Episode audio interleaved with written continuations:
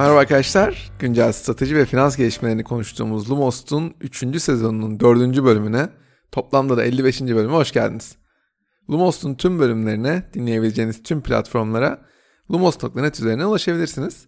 Güncel gelişmelerden haberdar olmak, önemli haberleri Lumos'un gözünden takip etmek isterseniz sizleri Lumos'un Twitter, LinkedIn ve Instagram hesaplarına bekliyorum.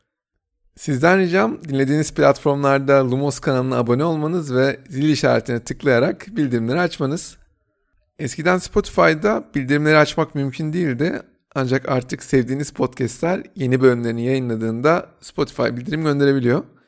Lumos'un 10 bine yaklaşan Spotify abonesi olsa da bildirimleri açan çok az bir kitle var gibi. Bu kısa hatırlatma sonrası bugünün planından bahsetmek istiyorum sizlere.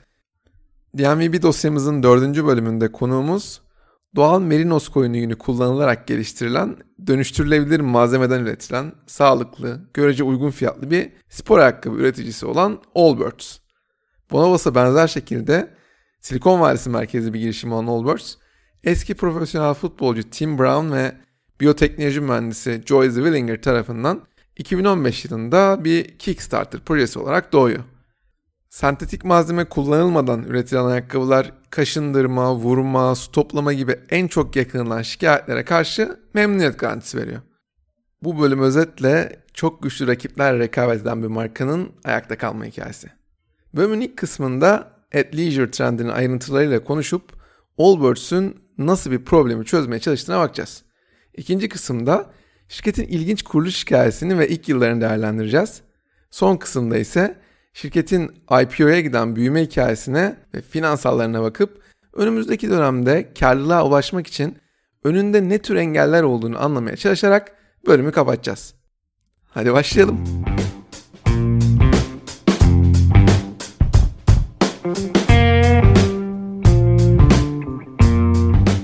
Şirketin hikayesini anlatmaya başlamadan önce at leisure trendini konuşalım istiyorum. 1997 yılında British Columbia'da Chip Wilson adında bir perakende girişimcisi sırt ağrıları yaşıyor. Arkadaşların önerisiyle bir yoga sınıfına kaydoluyor. Wilson ilk yoga seansında derste yaptıkları hareketlerden çok yoga eğitmeninin giydiği pantolondan etkileniyor.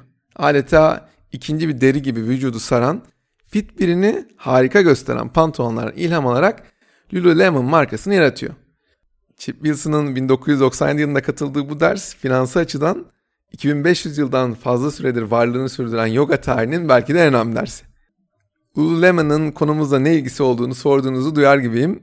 Lululemon son 20 yılda athleisure olarak adlandırılan küresel moda devrimini ateşleyen marka. Peki nedir bu athleisure?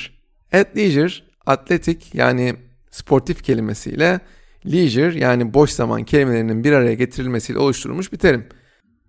Her ikisi de kendi global pazarına ve hedef kitlesine sahip olan moda endüstrisiyle sportif aktivitelerin buluşmaları, birbirlerini etkilemeleri ve birlikte hizmet etmeye başlamaları sonucu bu yeni moda trendi ortaya çıkıyor.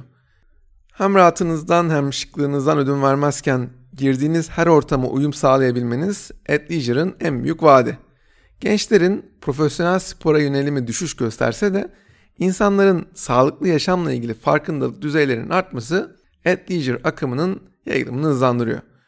Bu durum aktif spor giyim ürünlerinin daha çok satın alınmasına ve hazır giyim üreticilerinin de koleksiyonlarına aktif spor giyim ürün gruplarını daha fazla dahil etmesine sebep oluyor. Bu akımın yayılmasında insanların hayatın her alanında doğallığa ve minimalizme yönelmesinin etkisi de büyük. İnsanlar doğal görünüme yönelirken aynı zamanda kıyafetlerinde de doğal içerikler kullanmayı tercih ediyorlar. Doğayı korumak için sürdürülebilir kumaşlardan tasarlanan kıyafetler ön plana çıkıyor. Nevada, Las Vegas Üniversitesi'nde bir moda tarihçisi olan Deirdre Clemente'ye göre athleisure 3 uzun vadeli trendin doruk noktası. Peki nedir bu trendler? İlki sentetik elyaftaki teknolojik gelişmeler. Spandex ürünleri doğal malzemelerden daha esnek, dayanıklı ve yıkanabilir hale getiriyor. İkinci trend sağlıklı görünüme yönelik modern bir saplantı çağında olmamız. Basit bir yoga pantolonu bile giyen kişiye sağlıklı insan statüsü kazandırıyor. Son trend ise Silikon Vadisi merkezli teknoloji dünyası modası iş hayatında formaliteyi iyice geri plana atıyor. Athleisure'ın hikayesi 20. yüzyılın sonlarında Lululemon'ın doğuşundan çok daha eskiye dayanıyor aslında. Tenis ayakkabısı, spor mont, polo tişört, hoodie gibi popüler kıyafet türleri hep spor orijinli. Olayın spor ayakkabı boyutunda da benzer bir durum söz konusu. 1921'e gidelim. Rakiplerinden ayrışmak isteyen bir marka var. Kim bu marka? Converse. Hem ayakkabılarının tasarımını geliştirmek hem de ilgili modele adını vermek için basketbolcu Chuck Taylor ile anlaşıyor. 1923 yılında Converse All Star ayakkabılar basketbolcu Chuck Taylor tarafından giyildikten sonra kısa zaman içinde büyük bir popülarite yakalıyor. 1924 yılına geldiğimizde ise Alman ayakkabıcı Adolf Adi Dassler tarafından kurulan Adidas dönemin en kaliteli ayakkabılarını üretiyor. Ünlü atlet Jesse Owens'ın 1936 olimpiyatlarında Adidas ayakkabılarıyla 4 tane altın madalya kazanmasıyla birlikte bütün dünyada sporcular Adidas giymeye başlıyorlar. Sneakerların popüler kültürün bir parçası haline gelmesi 1950'lerde James Dean'in Rebel Without a Cause filminde sneaker giymesinden sonra oluyor. 1964 Tokyo Olimpiyat oyunlarında şampiyon olan Japon kadın voleybol milli takımının giydiği ayakkabılar Onitsuka Tiger. Bu ayakkabılar da sneaker ile modayı bir kez daha kesiştiriyorlar. Bütün bu süreci arka tarafta çok iyi takip eden bir isim var. Kim bu isim? Bugün dünyanın en değerli markalarından biri olan Nike'ın kurucularından Phil Knight. Spor ayakkabılarının geniş çapta moda işlevi görebileceğini ilk fark eden isimlerden biri olan Knight'ın ilk aksiyonu Onitsuka Tiger'ın Amerika distribütörlüğünü almak olmuş. Burada işler iyi gidince Nike ismiyle kendi ayakkabılarını üretmeye başlıyorlar. 1972 mini olimpiyatları ile eş zamanlı olarak Cortez modelini piyasaya sürüyor Nike. Fonksiyon olmasının yanında bir spor ayakkabısının modaya da hitap edebileceğini kanıtlıyor bu model. Cortez modeli bu kadar popüler olmasında aslında bir filme borçlu. Tom Hanks Forrest Gump filminde Cortez modelini giydikten sonra bu modelde bir anda büyük bir popülarite yakalıyor. İlerleyen yıllarda sneakerlar sporun ötesinde iyiden iyiye popüler kültürün bir parçası haline geliyor. Nike'ın ayakkabı işinde değil, eğlence sektöründe yer aldığını söyleyen Phil Knight'ın bu söylemi başlangıçta pek ciddiye alınmasa da yıllar içinde onun ne kadar haklı olduğunu da görmüş oluyoruz. Athleisure akımı yaygınlaştıkça spor ayakkabılardan da beklentiler değişiyor. Nike Free serisini koşu ayakkabısı olarak kullanılmak üzere çıkarsa da birçok insan günlük hayatta bu ayakkabıları tercih ediyor. İnsanların hafif bir atletik stile sahip, modern ve rahat spor ayakkabıları konusundaki taleplerini çok güzel anlatan bir örnek bu. Nike ve rakipleri tabii ki bu örnekleri hızlıca çoğaltıyorlar.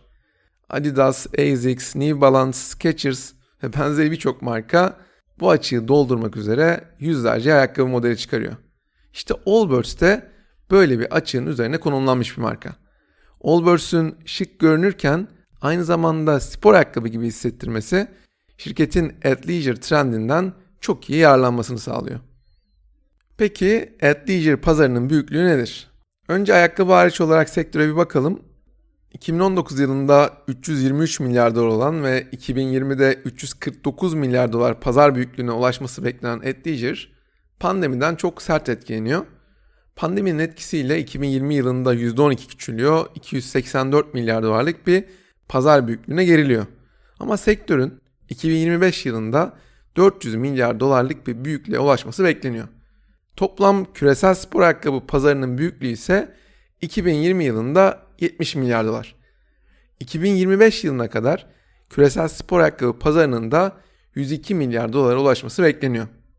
Nike, Adidas, Puma, Under Armour gibi bildik oyuncuların yanında Allbirds, Atoms, On, Wooden gibi onlarca küçük oyuncunun rekabet halinde olduğu çok zorlayıcı dinamiklere sahip bir pazardan bahsediyoruz. Giriş bariyeri çok düşük, çok fragmente bir pazarda ayakta kalabilmek hiç de kolay değil. Bu kadar rekabetçi bir ortam müşteriler açısından istenen bir durum olsa da işletmelerin karlılığa ulaşmak adına önündeki en büyük engel aynı zamanda.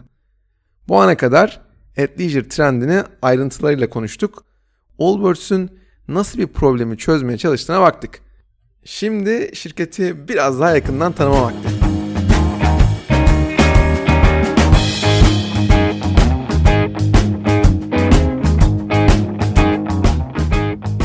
Allbirds'ün hikayesini kurucusu Tim Brown üzerine anlatmaya çalışacağım. 1981 yılında Yeni Zelanda'da doğan Tim Brown bir ayakkabı işi kurma hayaliyle büyümüyor. University of Cincinnati'de tasarım alanında lisans eğitimini alsa da futbol onun için çok daha ilgi çekici bir macera. Avustralya ve Yeni Zelanda'da çeşitli takımlarda profesyonel futbol oynuyor Tim. Yeni Zelanda milli takımıyla Dünya Kupası'na bile çıkıyor. 2009 yılında hayatının futbol sonrası dönemini planlamaya çalışan Tim için üniversitede eğitimini aldığı tasarım alanı ön plana çıkıyor. Spor ayakkabılara her zaman özel bir ilgisi var. Ancak basitlikten uzak, büyük logolu, çok renkli spor ayakkabı kategorisinde biraz aşırıya kaçıldığını düşünüyor. Özellikle babası onu bu işe girmesi konusunda sürekli teşvik ediyor. O dönem hobi olarak arkadaşları için basit deri ayakkabılar yapıyor. Ancak bu ayakkabılar pek de rahat değil. 2012 yılının Mart ayında profesyonel futbolu bırakıyor. Ne yapıyor? London School of Economics'te MBA yapmaya başlıyor. MBA sırasında spor ayakkabı üretme fikrine daha da fazla ısınıyor Tim. Geçmişte yaptığı denemelerden farklı olarak doğal malzemeler kullanmanın çok daha anlamlı olduğunu görüyor. Bu anlamda hayal ettiği ayakkabı üretmek adına en iyi materyalin merinos koyunlarının yünleri olduğunu düşünmeye başlıyor. Neden? Çünkü hava alan, ısıyı dengeleyen, ayak kokusunu azaltan böylesi inanılmaz bir malzemenin neden daha önce ayakkabı tasarımlarında kullanılmadığını o dönem fazlasıyla sorguluyor. MBA mezuniyeti sonrası 2004 yılında Yeni Zelanda yün endüstrisinden ayakkabı tasarlamak adına 200 bin dolarlık bir araştırma bursu alıyor ve fikrini hayata geçirmek adına ilk adımını atıyor. Bu araştırma bursunun yanında bir Kickstarter kampanyası da başlatıyor. Tim Brown minimalist spor ayakkabılarını çorapsız kullanım için özel olarak tasarlanmış dünyanın ilk günlük koşu ayakkabısı olarak tanımlıyor. 30 bin dolar toplama hedefiyle başlatıyor kampanyayı. Ama 4 gün içinde 950'den fazla yatırımcıdan yaklaşık 120 bin dolar topladıktan sonra apar topar kampanyayı sonlandırıyor. Bu kadar büyük bilgiyi beklemeyen Tim için çok cesaret verici bir gelişme bu. Tim Brown'un fikrini hayata geçirmesine yardımcı olabilecek tedarik zinciri kurma deneyimine sahip bir ortağa ihtiyacı var. Aynı sıralarda yolu biyoteknoloji mühendisi ve yenilenebilir malzeme uzmanı Joy Zwillinger ile kesişiyor. Zwillinger, Wharton'da MBA yapmış bir endüstri mühendisi. Geçtiğimiz bölümde konuk ettiğimiz Warby Parker'ın kurucularıyla arkadaş. Uzun süre Silikon Vadisi'nde bir biyoteknoloji şirketinin kimyasal iş birimini yönetiyor. Eşler üniversiteden çok iyi arkadaş olan ve onlar aracılığıyla tanışan ikili ayakkabı işini beraber yapmaya karar veriyor. 2015 yılında şirketi San Francisco'da kuran ikili birlikte sürdürülebilir bir ayakkabı fikrini gerçeğe dönüştürmeye başlıyorlar. Zwillinger'ın Warby Parker'ın kurucularıyla arkadaş olması ikilinin DNVB modelini daha kolay benimsemesini sağlıyor. Hatırlarsanız 52. bölümde DNVB'lerin hayatlarına çoğu zaman tek bir ürünle başlamayı tercih ettiklerini konuşmuştuk. Bu stratejiyle ürünlerinin en iyi olduğunu, alternatiflerin pek de işe yaramadığını tek bir hamlede müşterilerine hissettirebildiklerini söylemiştik. Tek bir ürün satmanın ilk kullanıcılardan aldıkları geri bildirimlere göre ürünle ilgili küçük iyileştirmeler yapmalarına da olanak tanıdığına değinmiştik. Yaklaşık 2 yıllık bir çalışmanın ardından Allbirds 1 Mart 2016'da yalnızca tek bir modelle piyasaya çıkıyor. Basit bir tasarım üzerinden dikkat çekici renk seçenekleri sunarak farklılık yaratıyorlar. Bu ayakkabıları geçtiğimiz bölümde konuştuğumuz Warby Parker gibi 95 dolarlık fiyat etiketi üzerinden satıyorlar.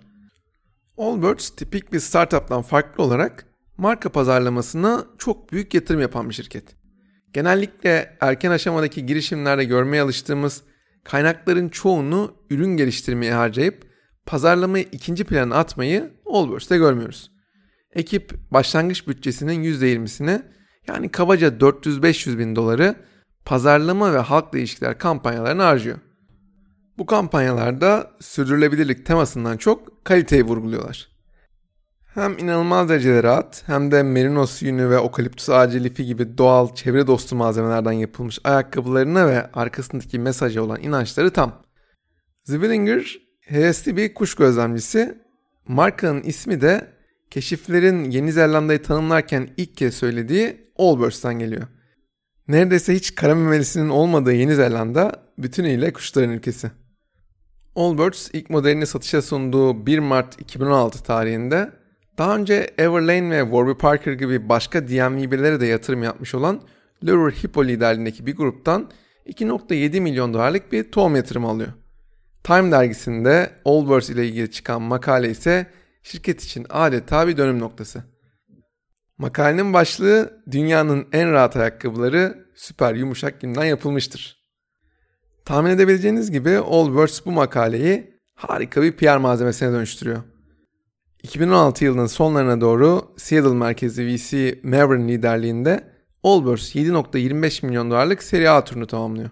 Silikon Vadisi yatırımcıları şirkete yatırım yaptıkça Allbirds Silikon Vadisi'nden daha fazla insanın ilgisini çekiyor. Brett Jackson, Henry McNamara, Andrew Mitchell gibi Silikon Vadisi'nin tanınan yatırımcılarının Allbirds'ün rahatlığıyla ilgili yaptığı sosyal medya paylaşımları aynı Bonobos gibi Allbirds'ün de Silikon Vadisi'nin ilgisini çekmesini sağlıyor. Google'ın kurucu ortağı Larry Page, eski Twitter CEO'su Dick Costolo, ünlü VC Ben Horowitz gibi isimler de bu yeni nesil ayakkabıları tercih ediyorlar. Bütün bunlar Allbirds'ün zamanla startuplarda ve risk sermayesi ofislerinde gündelik iş yeri üniformasının standart bir parçası haline gelmesini sağlıyor.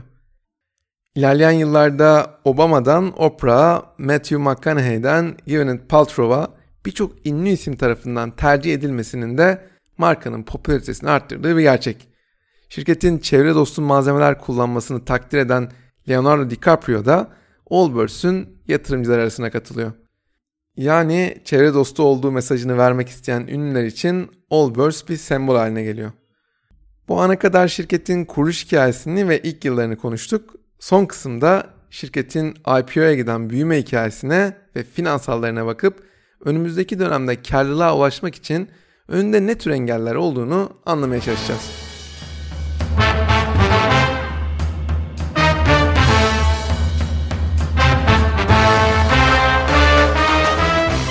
PMV markalarının genelinde gördüğümüz gibi Allbirds kendisini teknoloji şirketi olarak konumlamaya çalışıyor. Allbirds iyi başlangıcı sonrası 2017'nin ortasında Tiger Global liderliğinde seri B turunda 17,5 milyon dolarlık bir yatırım alıyor. Şirket bu yatırımı ürün yelpazesini genişletmek ve fiziksel mağaza tarafında büyümek için kullanıyor. Ekim 2018'e geliyoruz. Allbirds seri C yatırım turunda T. Rowe Price liderliğinde 1.4 milyar dolar değerleme üzerinden 50 milyon dolar daha yatırım alıyor. Bu yatırımı ise hem Amerika'da mağaza sayısını arttırmak için hem de Asya'da mağaza açmak için kullanıyor. Allbirds'un bugün 30 ülkede 35 fiziksel mağazası var. Önceki bölümde uzun uzun konuştuğumuz Warby Parker gibi bazı DMV'ler fiziksel mağazacılığı büyüme kanalı olarak kullanıyorlar. Allbirds bu mağazaları tedarik zincirinin önemli bir parçası olarak konumlandırmış.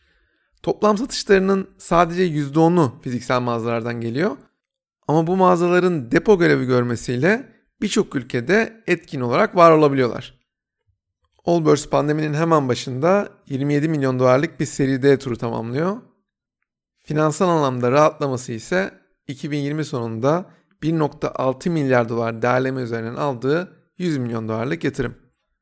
Kurulduğu günden bugüne geçen 5 yıllık sürede 4 milyon müşteriye 8 milyondan fazla ayakkabı satmış Allbirds. Attığı her adımın ana teması ise sürdürülebilirlik. Allbirds de aynı Warby Parker gibi sertifikalı bir B Corp. Hem kullandığı malzemelerle hem de süreçleriyle ilgili sürdürülebilirlik alanında onlarca patenti var. Merinos yününün dışında bazı ayakkabılarında okaliptüs lifi kullanıyor. Ayakkabı tabanları için şeker kamışı karışımı kullanıyor yengeç kabuklarını geri dönüştürerek kullandığı bir giyim serisi bile var.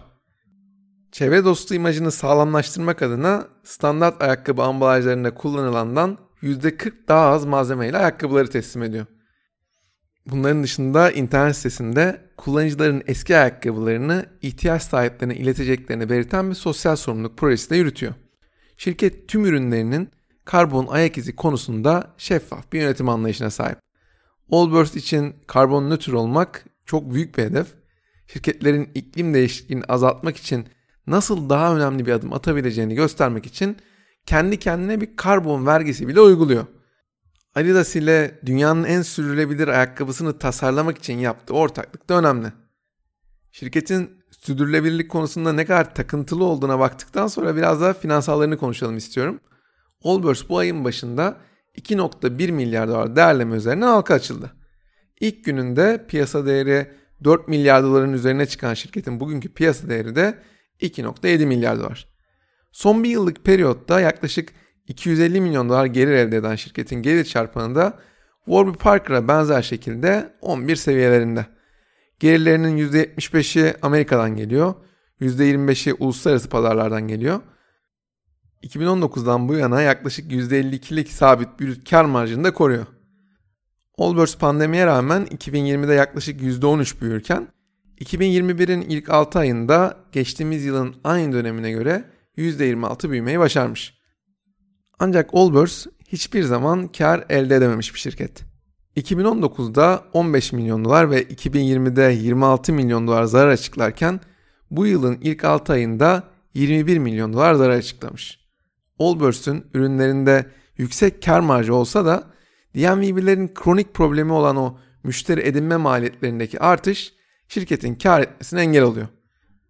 Hem personel hem de pazarlama giderleri gelirlerden hızlı artınca karlılığın gelmesi de pek kolay görünmüyor.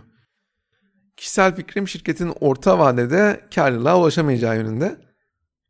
Allbirds'ün Warby Parker'da olduğu gibi fiziksel mağazalar üzerinden hızlı büyümesi de kolay değil. Ortalama sipariş büyüklüğü 124 dolar. Şirketin 2018 yılında yaptığı satışların %41'i daha önce Allbirds'ten alışveriş yapanlardan gelmiş. Bunlar güzel rakamlar. 2020'ye geldiğimizde ise bu oran %53'e kadar yükselmiş. Allbirds anlatırken bana göre en vurucu nokta burası aslında. Bu tekrarlı müşteriler Allbirds ile yaptıkları ikinci alışverişlerinde ilk alışverişlerine göre ortalama %25 daha fazla harcamışlar. Müşteri sadakati anlamında bir diğer pozitif indikatör de Allbirds'ün NPS'inin 86 gibi çok iyi bir skor olması. Şirketin e-posta listesinde 2 milyondan fazla kişi var ve bu rakam her geçen gün büyüyor. Allbirds ile ilgili yapılan en yaygın şikayetlere baktığımda insanlar ayakkabıların çok çabuk yıpranmasından şikayetçiler. Şirket ayakkabılarını sürekli geliştirdiğini ve daha yeni modellerinin önceki sürümlere göre çok daha dayanıklı olacağını söylüyor. Şirketin bir diğer problemi de çok kolay kopyalanabilir olması. Çok sade bir tasarıma sahip olmanın getirdiği bir risk bu aslında. Örneğin Amazon'da Allbirds için bir arama yaptığımızda hiçbiri Allbirds tarafından satılmayan 425 tane sonuç çıkıyor. En iyi sonuçların Allbirds'e oldukça benzer olduğunu söylememe gerek yok herhalde. Yavaş yavaş yine podcast'in sonuna geldik. Sonuç olarak Allbirds net bir rekabet avantajının olmadığı bir pazarda çok güçlü rakiplere karşı ayakta kalmaya çalışan bir marka. Şirket DNVB modeliyle ve sürdürülebilirlik temasıyla kendini farklılaştırmaya çalışıyor ama ikisi de kalıcı bir rekabet avantajı yaratmıyor. Allbirds'ün kendisini rekabetten farklı kılmak için kullandığı unsurlar ne yazık ki sektörde oldukça yaygın. Şirket sektör ortalamasının üzerinde bir oranda büyümesine rağmen giderek yavaşlayan bir büyüme hızına sahip. DNVB'lerin kronik problemi olan müşteri edinme maliyetlerindeki artışları kontrol altına almadan şirketin karlılığa ulaşması pek mümkün görünmüyor. Önümüzdeki dönemde Allbirds'ün Nike, Adidas gibi güçlü rakiplere karşı ayakta kalma savaşını yakından izlemeye devam edeceğiz. 56. bölümde görüşmek üzere.